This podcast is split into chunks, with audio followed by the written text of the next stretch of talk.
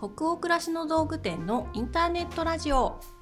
チャポンと行こう。4月25日日曜日の20時になりました。こんばんはナビゲーターの店長佐藤とアシスタントの吉部こと青木がお届けします。インターネットラジオチャポンと行こうでは明日から平日が始まるなという気分を皆さんからのお便りをもとに女湯トークを繰り広げながらチャポンと緩めるラジオ番組です各週日曜日に放送しております。また YouTube でお届けしているチャポンと行こう湯上がりチャンネルではラジオと同じ内容を音声のみで配信しています。こちらの方でもお楽しみいただけますと嬉しいです。えっとですね今日は冒頭で私たちがオリジナルで制作をした劇場版の映画「青化けのテーブル」っていう映画があるんですけどずっとチャポンと行こうでもお話ししてきていたんですが、えー、ようやくですね劇場公開日が決定いたしました。よかった。やっとこのお知らせができますね。そうなんですよ。6月の18日金曜日に全国で公開をされるということで、えっと、映画ってメイン館っていうのがあるんですけど、うん、これがあの東宝シネマズ日比谷あのミッドタウンの中にある映画館ですね、うんうんうん、ここがメインの劇場として決まりまして、はい、でまだ他の地域とか劇場の公開情報っていうのはこれから追って徐々に決まっていくと思うので今明確に言える劇場情報は東宝シネマズ日比谷でスタートしますっていうことなんですけれどももう本当に私はもう嬉しいというよりほっとしてます。やっとっていう感じですよね。実は今年の年始には公開日が決まるだろうという予測で最初進んでまして昨年の末にやっと映画ができましたっていうお知らせを出した次第なんですが、うんうん、そこから再度ね緊急事態宣言が出たりしたこともあっていろんな映画が混み合ってるわけですよね。公開がね。公開が。はい、でじゃあどこで青化けのテーブルを公開できるかっていうことで本当にいろんな関係者の皆さんが奔走して調整をしてくれましてもともとは春に公開っていうことでお知らせしていたのがちょっとかなわずですね2ヶ月ほど後ろ倒しにはなってしまったんですが、うん、いやもうこのままどうなっちゃうんだろうって結構心配した時期も正直ありまして、うん、やっぱり私は自分の役割ではお客様にお約束してたことが守れたというところでねすごく今安堵感でいっぱいであとは見てくださった人がどういうふうに感想を持たれるかっていう、うん、これはもういろいろだと思うんですけどただ本当にぜひ見てほしいなと思う映画ができたと思ってますし劇場公開日も正式に決まって映画作るぞ作るぞって言ってたけど本当に映画が出来上がって劇場で公開される映画になるってことが決まったので、楽しみにしていていただけたらなと思っております。6月18日金曜日なんですけどまあ、金土日あたりチャプラの皆様ご予定を空けて今から置いていただいて公開直後の週末くらいまでにですね是非見ていただけたらとっても嬉しいなと思っております。カレンダーに入れといてください。お願いします。それからですね本編の予告編映像も最近解禁になりまして当店のサイトとかアプリからもご覧いただけるんですが YouTube の北欧暮らしの道具店チャンネルでも30秒の予告編と120秒の予告編が上がってるんですが、うんうん、予告編をもう結構見ただけで興奮したとか、ジーンときたっていうお声たくさんいただいてまして。うんなんか予告編ですでにね感動してもらえるってすごく嬉しいなと思って、皆さんの感受性に今度はこちらが感動するっていうね。ありがたい。本当に何か自分が好きそうな映画かもとかこんな映画待ってたかもって思ってもらえるような予告編に仕上がっていたらいいなという思いでね作りましたのでまずはその120秒以内の世界で映画を少し味わってもらって劇場版への期待を膨らませてもらえたらな思っております。ぜひご覧ください。さあ今日もたくさんお便りいただいてますので2通ほどご紹介するところからスタートしたいと思います。鳥取県にお住まいのラジオネーム長ちゃんマンさんからのお便りです。佐藤店長吉部さんお久しぶりです。第26夜のライブ配信会でいろいろな経験って必要？というテーマでお便りを送らせていただいた中ちゃんマンです。あの頃カナダにいた23歳の私は今では26歳になり地元に戻って毎日を楽しく暮らしています。久しぶりにこの回を聞きあああの頃の私はなんだか生きるのに必死だったなぁと思いました。きっと同じ言葉でもその時の状態によって受け止め方は全然違う。26歳になった今ではいろいろな経験ってすごく楽しいものなんだって思えるようになっています。これからもラジオや映画動画さまざまなコンテンツをとても楽しみにしています。ありがとうごあざいます。りがとうございます。お久しぶりです、ねお久しぶりです。そうあのインスタライブをやってた頃あるんですよねチャポンと以降で。うん、その時の。そうこういうお便りをいただいてライブでお話ししたのはうん。覚えてます、であの映像は今も見れないんですけど音声はねバックナンバーに載ってますのでまだ聞いたことないよっていう方いらっしゃったらぜひ聞いてみていただけるとと思うんですけどその時にいろんなその周りの諸先輩方からいろんな経験ってたくさんした方がいいよってうんうん。アドバイスされるけど、それって本当なんですかね？みたいな。うんうん。お便りだったよね。そうでしたね。そっか。同じ言葉でも今は全然違って聞こえるっていうことなんです。ね。26歳になった今ではいろいろな経験が楽しく思える。うん変化してるんですね。ね、またこういうちょっと当時のお話に対してのアンサー的なね、うんうん。お便りすごく私たちも励みになりますね。ねうん。なんか2年とか3年ってあっという間じゃないですか。うんうん。でもこういうふうに何かに対しての見方とか考え方が変わるぐらいたっぷりした時間でもあるんだなってことをお便りから感じるよね。いや本当にそうですね。う、ん、なんか流れるようにせわしなく生きちゃってるなみたいな感じする時ありますけど私も。うん。でも振り返るとっていう感じなんだろうねやっぱり時間って、紙1枚分ずつぐらいはね何かが積み重なってるんでしょう積み重なってるねっていうことなんですね。いや嬉しかったです。ありがとうございます。これからもね地元でいろいろ頑張られてください。じゃあ次のお便りいきましょう東京都にお住まいのラジオネームカントールさんからのお便りです。佐藤店長吉部さんこんにちは。いつも温度高めのトーク楽しく拝聴しております。我が家には9ヶ月になる子供がいるのですが最近お風呂では泣いてばかりでした。しかしお湯の温度を41度から39度に変えてみるととても気持ちよかったみたいでお風呂の途中から着替えが終わるまでうとうとと眠っていました。さてそろそろ新生活が始まるということで第6夜で放送されていた自己紹介の回を聞きながらこれから来るであろう自己紹介の嵐に備えています。私は人と話した後にとてもそわそわとした気持ちになります。あんなこと言ってよかったのかな別の言い方の方が良かったのかななどと考えて文字通り心臓がバクバクします。できれば次の会話の時には反省を生かしたいと思いつつもその方法がわからないままでいます。お二人は人と話した後にその会話について反省などしていますか？なるほど。ありがとうございます。えっ、と自己紹介の回これも第6夜だからラジオ始めて割と間もない頃にうん。例えば子供が入った学校とか新しいクラスで保護者会とかっていうシーンで言うじゃないですかうちの子のいいところとか一つ言ってくださいとかさ。あありますね、うん。はい。でちょっとした自己紹介をしてくださいっていう時に、いやあれ困るんだよねっていう話しましたね。うんうんうん、覚えてる。覚えてるし覚えてます。慣れないままだ。いや未だに私もねそこはねあんまり積み重ねられてない。積み重ね積み重ねられるはずって言ったばっかりで恐縮なんだけど全くそこの技術積み重なってないまま来ちゃったけどお二人は人と話した後にその会話について反省などしていますか？反省しかしてないですね。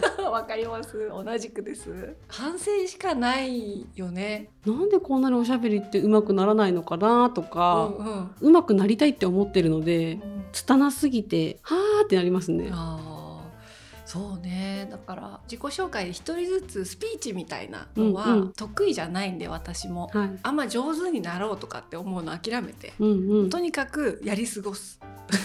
自分の番をやり過ごすっていうスタンスにもう変えたんですけど本当にこういう会話今吉部さんとしてるような会話で、ああいう話し方するんじゃなかったなとかっていう反省はやっぱいっぱい日々あるよね。うんうんまあ通常の仕事の人との会話とかね、家族とか友達との会話の中でああ本当は言いたかったことそういうことじゃないのになんかこういう質問に触発されて本心では思ってないこと言っちゃったなとか、うんうん、そういう深い反省の方がやっぱり日々のシーンで多くてそういうのないです、うん、ありますよ。うん。この一つのお話がしたかっただけなのに一つのことを言うためには何個かの話が集まって一つになってたりするわけじゃないですか。うん。なんかこう枝分かれして違う方向に行って戻ってきて何だったっけみたいな。枝分かれの方に集中していっちゃ枝って、ね、分かれの方に集中しちゃって、うんうん。あそれじゃないそれじゃないって思うんですけど軌道修正難しいなと思う時とかあって、でもこの間会社の全体会議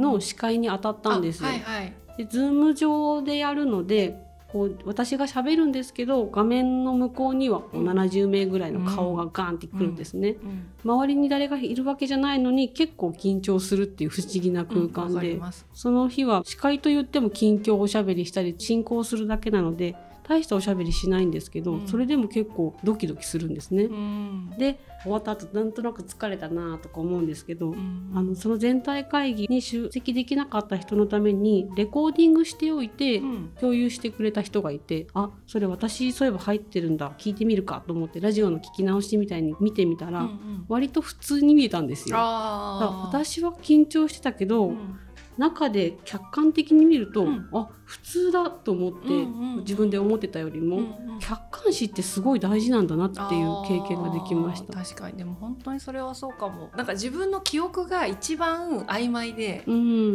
もう何入れたか一個も分かんないわみたいなうんうん。記憶で大体私も全体会議とか終わるんですよ自分のスピーチの担当あるじゃないですか。そうなんですね。何言ったか一個も分かんないなみたいな、うんうん。今日誰かに何か一つでも伝わることあっただろうかって毎回思うよあれ、へえ、うん。だけどまあなんかあのお話が良かったとかさ、うんうん。こういうところが残ってますとかってフィードバックもらえるシーンも時折あったりするし、でこのラジオもそうだよねなんかもう今日全然ダメだなみたいな日あるじゃない収録で。でもなんか後で編集してもらって聞き直すとあ結構喋れてたみたいなことありません？あります。それの繰り返しです。収録終わったら多分編集後にはすごいいい感じになってるから大丈夫。編集だ頼みね。それでこう気持ちを切り替えてますわ、かりますわかります。だから旗から見たら割と大丈夫なんじゃないだろうかっていう希望を持って喋るようにそうそうそう。しようって先週思いました。うまくね喋ることだけが人生じゃないからね。と思いたい。うんと思いたい。ということにしよう。はい、えー今日も本当にたくさんのお便りありがとうございました。お便りはすべてチャポエコスタッフ全員で楽しく拝見をさせていただいております。さて、えーそれではですね本日のテーマに行きたいと思うんですけれどもいよいよ来週からゴールデンウィークということで今回はちょっと長めのねお休みの過ごし方というテーマでうんお話を繰り広げてみたいなというふうに思っております。はい。えーチャプラーの皆さんからもそんなご質問もちょこちょこと最近いただいておりますので、ちょっと総合的にそのあたりにもお答えしていければなと思っています。でこれまでと比べると去年からいろいろ世の中の状況も変化しているのでじゃあ旅行行くかとかね、うん。遊園地行くかとかってなかなかそういう気分になれなかったりもする昨今長いお休みって皆さんどうしてるんだろうってうん。私たちもすごく興味あるんですよね。なのでそんなことを話してみたいなと思うんですけれどももうすぐゴールデンウィークがやってくるわけなんですけど我が家は今年も何にも予定がなくてうんうん。例年通り。例年通りなんです。そこは。我が家の場合。5連休でしょ、うん。でもうちも本当に例年そのゴールデンウィークになる前まではキャンプ行こうかとかどっかホテル泊まりに行ってみるか予約でも取ってと思うんですけどみんなインドアでもあるしゴールデンウィークって言うと人手がすごいからどこ行っても混んでるとか並ぶとかあるのかなって思うと家にいる方を選んじゃう家族なんですようんねわ。かります。私たち家族も子供も含めて人混みがすごく疲れちゃって苦手なので、うんうん。本当に買い物行こうとか洋服買いに行こうとかもゴールデンウィーク外して普通に何でもない土日に行きたいタイプだし、ね。だからみんなが行きたいところはやっぱ混んでるから、うんうん。結局家と家の近辺って長期の休みになっちゃうんですけど、うん。なんか今年ならではで考えてることとかって吉部さんあるんですか？そう。とはいえやっぱりなんかずーっと同じように暮らすっていうのも飽きてきてるじゃないですか。まあね。家の景色にも飽きるとかっていう話も出ましたよね。前。ねなんかかろうじて四季が移り変わってくれるけどなんか私の体の中の風が季節が巡ってないっていう感じがずっとしてて、あこれはなんか入れ替えないといけないなって思うとそういう時前何してたかなって考えたんですよ。ーうん前はあずさとかカイジとか特急に乗って3 4 0分ですかね揺られながら東京駅まで行ってそこから上野に遊びに行って動物園だったり博物館だったり行くのが好きだったんですね。うんうん今日は動物に会いに行こう今日はミイラに会いに行こうみたいなそういう 今日は埴輪をめでようとかそういう感じ動物のに会いに行く次にミイラって言いましたね今ミイラって言うんですね。動物も好きだけど剥製もなぜか心惹かれてしまう。んその命あるものと古いもののなんかエネルギーをもらうのが多分好きなんでしょうね。だから上野に行ってリフレッシュしてたなって思うのでなんかそれに近いことができないかなとは考えてます。うんいいですね。特急の中で過ごすのなんか良くないですか？いいですねでも私あんまりその東京に行く時に特急に乗るってやってないからやってみたいな。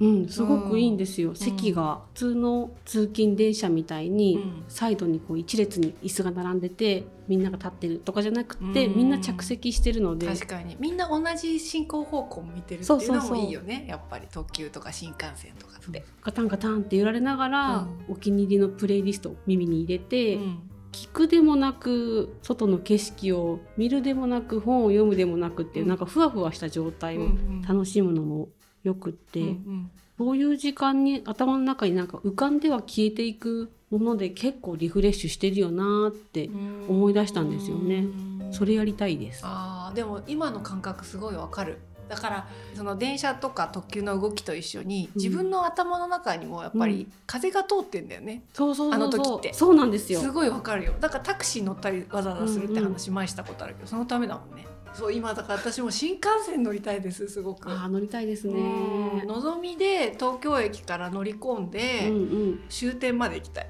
うんうん。九州の。そうね、うん。それで考えていくと、うん。どこかに行って何かをしたいっていうのってなんかおまけみたいなところがあっていつも。うんうん結局そこで何かをしたいっていうよりはうん。う、んなんか空気を入れ替えたいから、うん。せっせと移動してるのかもって、感じてて。確かに。そういう意味では本当今移動がなかなか制限がね、うん。あったりする時勢だから、うん。長い時間乗り物に乗って遠くに行くみたいなことの代替になうん。るやり方をすごい自分も見つけたいなっていうのは思ってていやーなんか車買おうかないよいよとか。うんうん。最近ちょっと考えたりうん。ずっと思ってなかったんですけどうちの家族、うんでも車っていうのもあるなとか、うん。ちょっと思ったりは最近してるかなあとは吉部さんももしかしたら同じタイプなのかもしれないんですけど、うん。私あの先々の予定が決まってるっていうのがすごい苦手なんですよ。あわかります。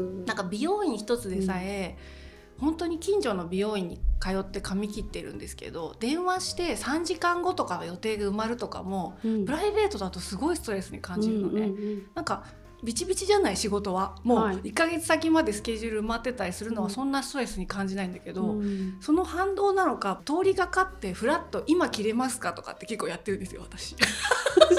ゲリラゲリラゲリラいやもちろん断られることがほとんどないんだけど、うんうん。たまにまぐれに「空いてます」っていう感じで髪切るとかが一番自分に合った髪の切り方なんですね。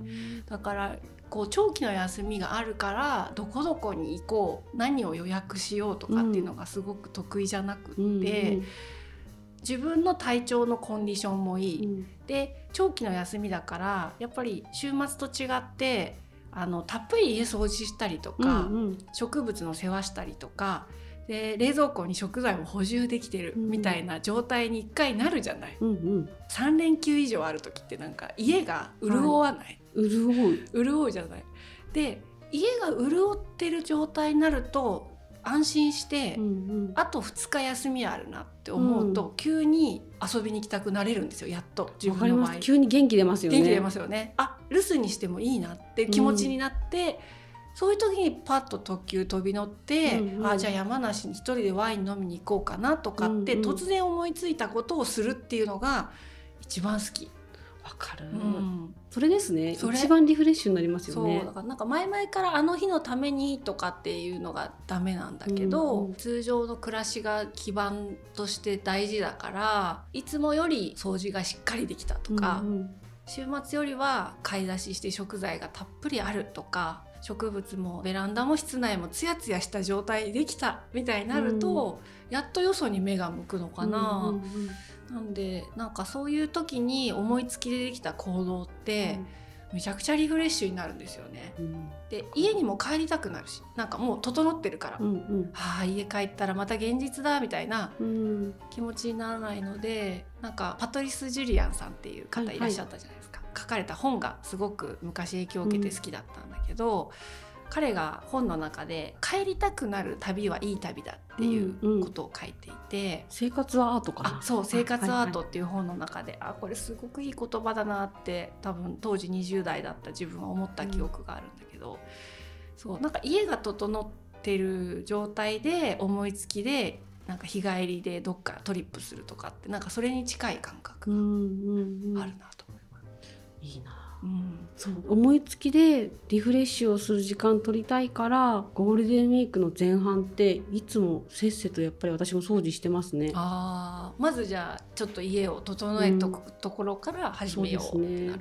本当に何も予定がない時は衣替えの時間に当てたりして、うんうん。結構2日使ったりするんですよね。うんうん。残り3日ぐらいは心の掃除は完了なので、うん。そうすると家にいても結構リフレッシュできるなって思っちゃいましたね。うん、確かに。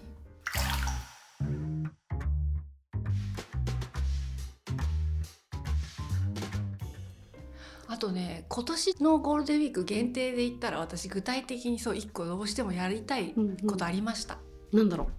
家電の買い替え。あこれね普段できないでしょなんか。ーそう。たっぷり時間がないと検討できなわくなるでもたっぷり時間があってもやりたくないことなんですよね。私もね家電を買い替えるっていうのが本当に腰が重くて一人暮らしの頃から使ってた洗濯機もうん本当に34年前にやっと買い替えてドラム式にしたんですけど、はいあのオーブンレンジも結婚した16年前に友達がみんなでお金を出し合ってプレゼントしてくれた無印良品の未だに使ってるんですよ。で壊れないからうんずうん。っと使ってるんだけど、やっぱり家電ってあるサイクルで考えないと燃費が悪いとかっていう話も聞くし、はい。今のやっぱり機能って素晴らしいっていう話も聞くので、きっといろんな料理の時短に役立つんだろうなとか。うん。でね、炊飯器も結婚した時友達がプレゼントしてくれたものを未だに使ってるんですよ。で今いろんな美味しくお米が炊ける炊飯器出てきてるじゃないですか。そうわかる。で買えばいいんだけどなんかどれにしようっていうまず検討するっていうこのエネルギーと、うんうんもう手がこうピピピって今無意識で動けるぐらいにうんもうその頭に入ってるから、はい。スイッチとかが、なんかえっ、と説明書見ながら「温め5分」みたいにこうなんかピピピってやれることにいちいち立ち止まらなきゃいけない慣れない期間っていうのがなかなかこう許容できないタイプなんです。わかりますね。あのねあの腰が重い感じ。なんだろお玉もねなんか木のお玉がうちあるんですよ。う、うん。でこれが熱でちょっと先っちょが割れてきたんですね、うんうんうん。その状態で今2年使っててすごい。こう書き出すと汁が漏れてくるんで 結構急いでこう味噌汁茶碗に移さないと下からこう落ちていく速度もあるんでこうおお玉なんてすぐ買い替えればいいじゃないですか。でもわかる。検討したいんですよね。そうなんですよ。見た中から自分がいいなって思うものを買いたいから。買いたいんですよ。でもそれが面倒くさいみたいな。し先っちょが割れてるけれども告げなくもないっていう状態が 私のためにするんですけどそうだからあのもうかなり割れが最近進んできてるんですよ、ね、なるほど。そうだからキッチン周りのやっぱ道具をちょっと見直すっていうのは木のお玉と家電っていうのは今年のテーマかもですね私。本当これ小獣とみたいで嫌なんですけど店長地にあったのヘラがすごい短くなってんの。気になってて。なんか木べらが短く。なんで知ってんの？なんでだろうねこれ元多分もうちょっと長かったんだろうけどすごい短くないかこの木べらっていう。のありません？ありましたあれはね一人暮らしするときに実家から持って出たやつなんです。だからもともと母が多分20年ぐらい使ってたんじゃない？じゃあお母さんも煮しめであってそう。で店長がさらに煮しめて短くなって尺が縮んでる あれね一生持っててほしい。もうでももはや。あの木べらはね私やっぱ捨てられないもんね、うん、そうそういうとこあるなーって最近ちょっとね自分で思って、まあ、いいような良くないようななので。という検討の時間にもしたいと。はい思っております。皆さんはねどんなゴールデンウィークを過ごされる予定でしょうか？しっかりねご予定決まってるっていう方もいると思うし私たちみたいにもう何も決めずに突入して気分で動きますっていう方もいらっしゃると思うんですが、また次回の放送までにこんな風に過ごしましたとかありましたらお便りでいただけると嬉しいです。